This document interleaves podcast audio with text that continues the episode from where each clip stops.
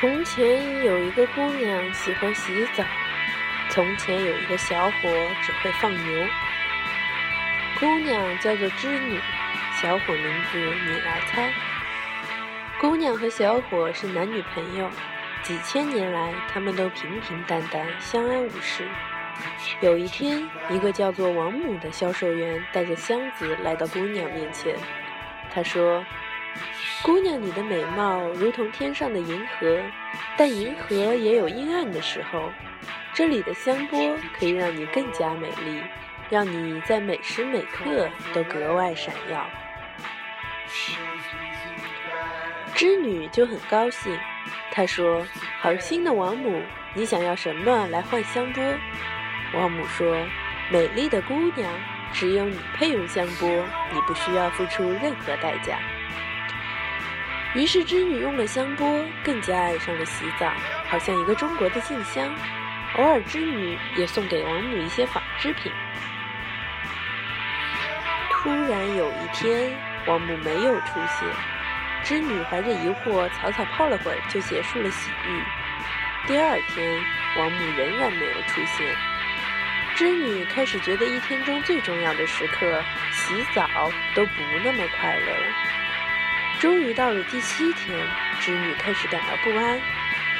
这时，她才意识到自己已经离不开香波了。只犹豫了片刻，她第一次去了王母的宅邸。王母的宅邸建在当地最高的山上，因为山高，所以寒冷。王母就多了一个一直泡在洗澡盆里的借口。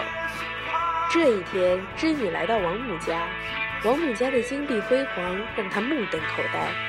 她站在门口，听到王母唤她：“好姐妹，快进来。”于是她顺溜地进了王母天然温泉般的澡堂。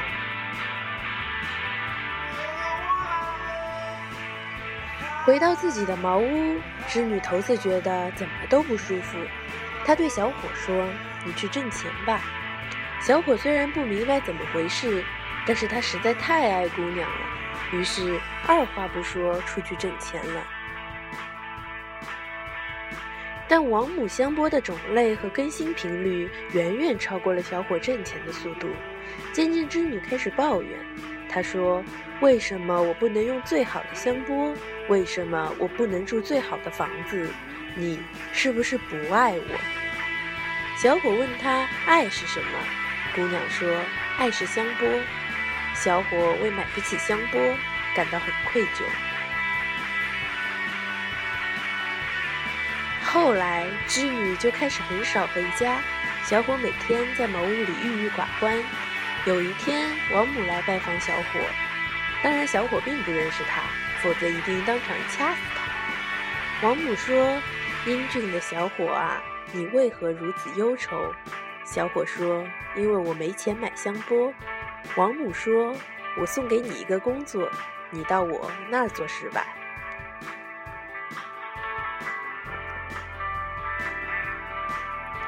于是这个故事就要到了结尾的部分。